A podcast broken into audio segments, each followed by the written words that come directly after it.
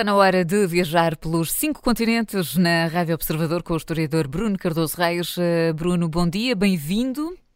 Olá, bom dia. E como Obrigado. sempre, arrancamos com alguns eh, destaques da guerra entre a Rússia e a Ucrânia e hoje queres eh, falar-nos de, de, como se devem gerir coligações em contexto de, de, guerra. Isto porque tivemos eh, Vladimir Zelensky presente na Cimeira de Granada, mas não em Portugal para a reunião do grupo de arreolos. Esta escolha de Zelensky faz sentido, na tua opinião?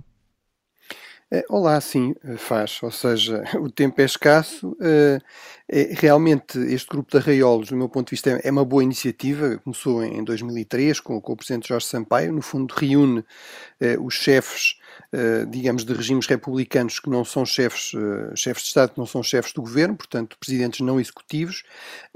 Reúne à volta de 15 países europeus.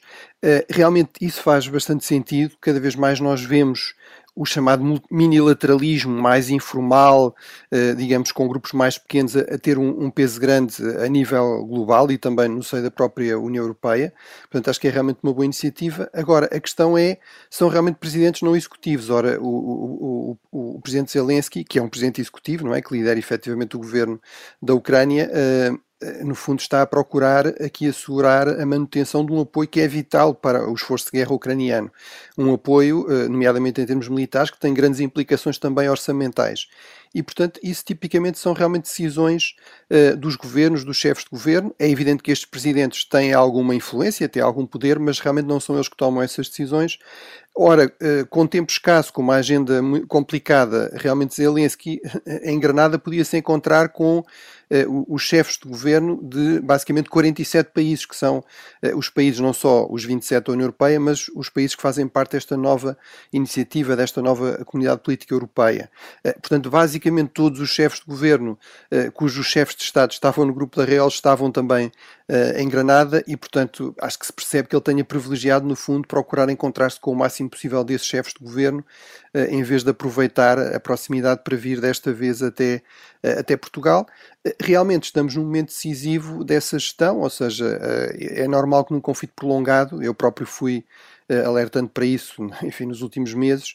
Uh, é normal num conflito prolongado que tem alguns custos, uh, que realmente isso começa a ser questionado, nomeadamente pelos aliados. Em termos objetivos, o custo da guerra da Ucrânia é perfeitamente comportável pelos países europeus e ainda mais pelos Estados Unidos. Estamos a falar de menos de meio por cento do PIB em termos de peso na economia. Estamos a falar, por exemplo, no caso dos Estados Unidos, do apoio militar à Ucrânia, de à volta de 5% do orçamento militar norte-americano.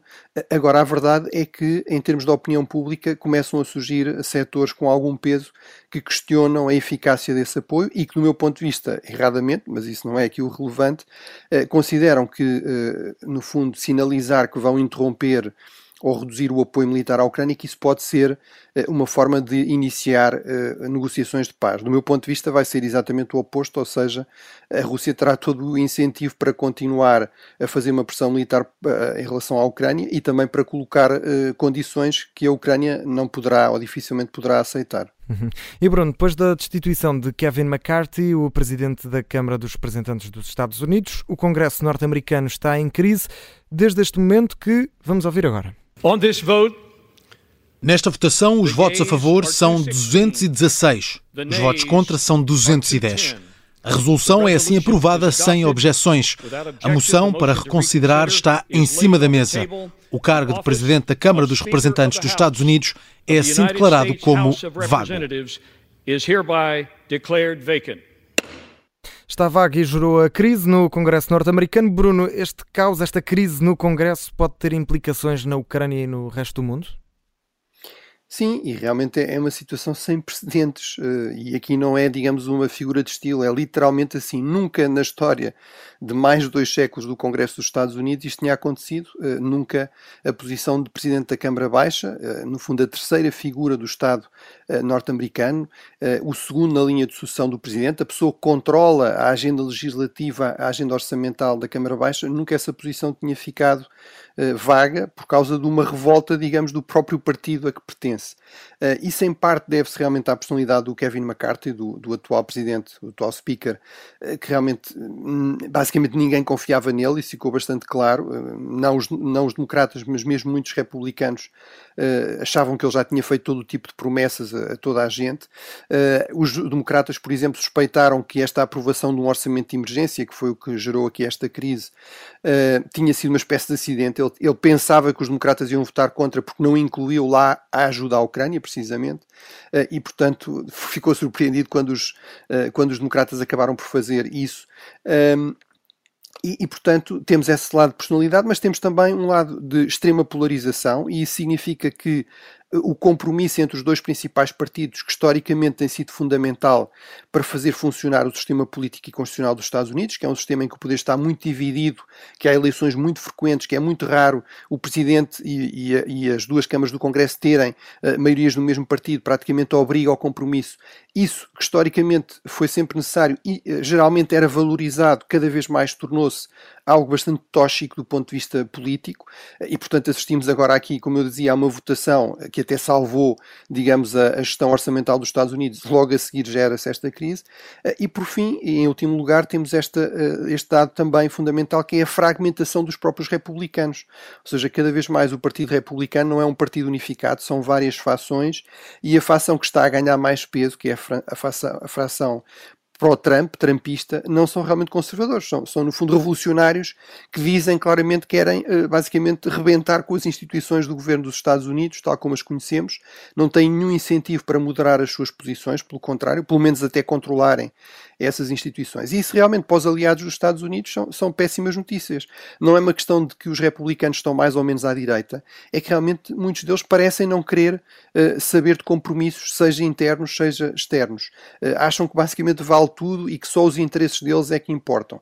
Ora, isso é realmente uma péssima notícia para a Europa, uh, que depende muito aqui do chapéu de segurança que os Estados Unidos têm oferecido, mas para outros aliados americanos no mundo, e, e, e é uma péssima notícia, sobretudo para a Ucrânia, que basicamente depende, eh, em certos aspectos, do apoio, do, do apoio militar americano, que é, que é, realmente insubstituível. Ou seja, estamos a falar, por exemplo, em termos de munições, de uma dependência que chega aos 90, 95% eh, da, eh, da ajuda militar norte-americana. Bruno, passamos a outro tema e vamos uh, a três continentes ao mesmo tempo: Europa, África e América, mais concretamente América do, do Sul, uh, porque uh, é exatamente nestes três continentes que se vai jogar o Mundial 2030, que vai passar por Portugal, Espanha e Marrocos, mas também com três jogos no Uruguai, Argentina e Paraguai. É a primeira vez que temos uma organização multicontinental do Mundial. Pergunto, e aqui eh, desporto à parte, eh, politicamente, esta decisão da FIFA, Bruno, faz sentido?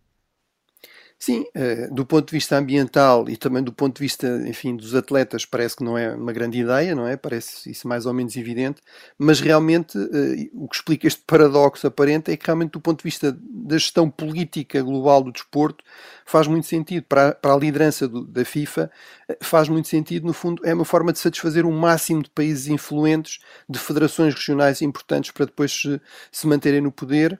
No fundo, são duas decisões numa só, porque temos este Mundial Tricontinental em 2030, mas também uh, o anúncio ao mesmo tempo que o de 2034 se, só admitirá candidaturas da Ásia e da Oceania.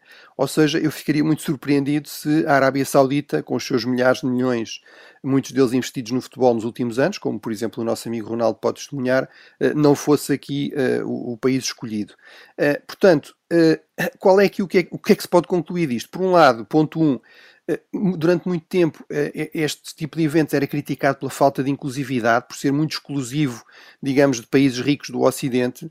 Ora, o problema é que quando se quer mais inclusividade, as democracias e o respeito pelos direitos humanos realmente não abundam fora da Europa e fora da América do Norte. Portanto, vamos ter muitos países, como a Arábia Saudita, eh, com regimes bastante autoritários, com, digamos, regimes legais que pouco respeitam os direitos humanos, os direitos das mulheres. Uh, depois, o, o ponto 2, realmente, do ponto de vista do, uh, de Portugal e de Espanha, foi bem jogado, ou seja, foi bem jogado ir buscar Marrocos, um país africano e islâmico, foi bem jogado aceitar também a América Latina para maximizar aqui esta lógica de inclusão uh, e, portanto, é realmente obra conseguir vencer contra um lobby tão poderoso como o lobby saudita e também do ponto de vista dos encargos, que é algo que preocupa muita gente em Portugal, custos excessivos, também significa que esses encargos serão bastante mais repartidos, obviamente com um custo que é, apesar de tudo, como são vários organizadores, haverá menos visibilidade para um país como Portugal, mas acho que tem essa vantagem. E, portanto, acho que desse ponto de vista temos aqui alguma razão para, para ficar satisfeitos. Vamos ver agora como é que corre do ponto de vista desportivo. Bruno, vamos ao eh, Médio Oriente um, e começamos na, na Síria porque a Academia Militar do país sofreu um ataque com drones, uh, mais de 100 mortos foi o que resultou deste ataque uh, e depois tivemos entretanto hoje também uh, na, com este ataque de, do Hamas em Israel, um ataque com homens armados, tivemos já um, um, número de mortos que tem, tem aumentado de hora a hora, estamos a acompanhar essa situação, neste momento já há 22 mortos e mais de 500 feridos. Temos razões para, para estar preocupados com aquilo que está a acontecer neste momento no Médio, no Médio Oriente?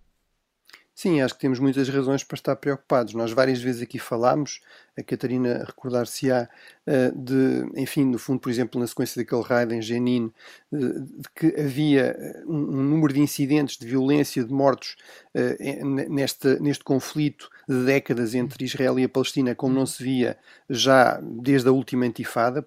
Portanto, já havia aqui sinais de tensão crescente, eh, de violência crescente. Eh, havia, sobretudo, sinais que dos dois lados, do lado de Israel, do lado palestiniano, as lideranças estavam cada vez mais intransigentes e menos uh, predispostas a chegar a algum tipo de compromisso. Sabemos que o, próprio primeiro-ministro israelita está numa situação um pouco difícil e, portanto, no fundo, tudo o que seja apostar aqui na cartada nacionalista faz sentido do ponto de vista dele. agora, isso não significa que isto não seja extremamente grave, sem precedentes, no sentido que desde que Israel se retirou de, da faixa de Gaza, o Hamas, este movimento de resistência islâmica que controla essa zona, eh, nunca tinha de facto infiltrado soldados a, em Israel, portanto tinha havido ataques com mísseis e tudo isso, portanto é uma situação realmente eh, que tem aqui um elemento de escalada muito significativo eh, e vai certamente levar Israel também a uma resposta que, que, que, Israel considera proporcional. Se o resto do mundo a considerar, teremos de ver. Mas realmente é muito preocupante isto numa altura em que se falava, por exemplo, de Israel procurar com a mediação americana um acordo com a Arábia Saudita que incluísse concessões aos palestinianos Portanto, tudo isso, mais uma vez, estará certamente muito mais complicado, muito mais difícil. No caso da Síria, eh, também eh, é verdade que Assad é um dos grandes sobreviventes da chamada, eh, das chamadas primaveras árabes, conseguiu que o seu regime não fosse eliminado, mas à custa de um país completamente arrasado, também já falámos daqui várias vezes disso. Ele controla à volta de 60% do território sírio apenas, continua a haver grandes enclaves no norte controlado, controlados por grupos sunitas e também no Nordeste por grupos aí com algum apoio até dos Estados Unidos e presença dos Estados Unidos eh, por causa do combate contra o Daesh. Não se sabe, como dizias, exatamente quem é que foi, mas de facto não lhe faltam inimigos, inclusive ainda dentro do próprio eh, país. Uh, o, o, problema é realmente que o que é previsível, mais uma vez, é uma escalada no nível de violência. Portanto, uh, aqueles que achavam que era uh, a situação na Síria, da guerra civil síria, estava terminada e agora a única questão que se punha era realmente a reconstrução, aceitando que Assad sobreviveu, realmente, claramente estavam a ser uh, otimistas, ou melhor, a respeito disto eu recordei-me, destas duas histórias, recordei-me de um colega e amigo egípcio que dizia que no Médio Oriente um pessimista é aquele que diz isto não pode piorar mais e um otimista é aquele que diz pode piorar sim senhor. Bruno, do Irão, eh, ou neste caso para o Irão, vai sim o Prémio Nobel da Paz, eh, não para o regime, mas para Narges Mohammadi, ativista pelos direitos humanos e das mulheres no país.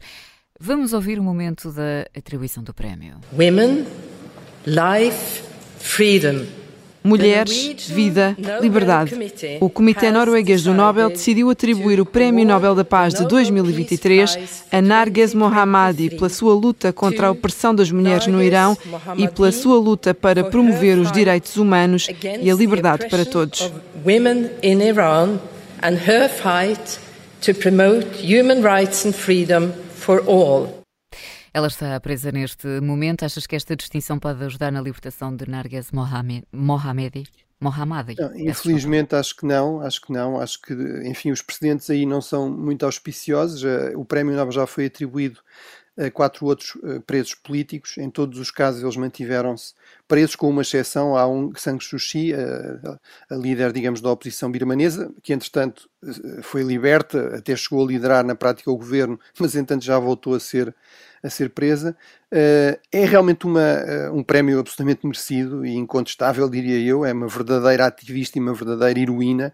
É alguém que continua a organizar eh, a resistência, a contestação ao regime no interior da própria prisão de Evian, que é a prisão política mais notória do, do Irão. Portanto, é um exemplo extraordinário de coragem e de convicção.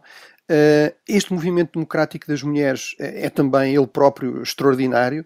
Uh, agora, a verdade é que não tem realmente uma vitória garantida, muito menos fácil e, e, e, rápida o regime está determinado a fazer o que for preciso para sobreviver, isso é muito claro.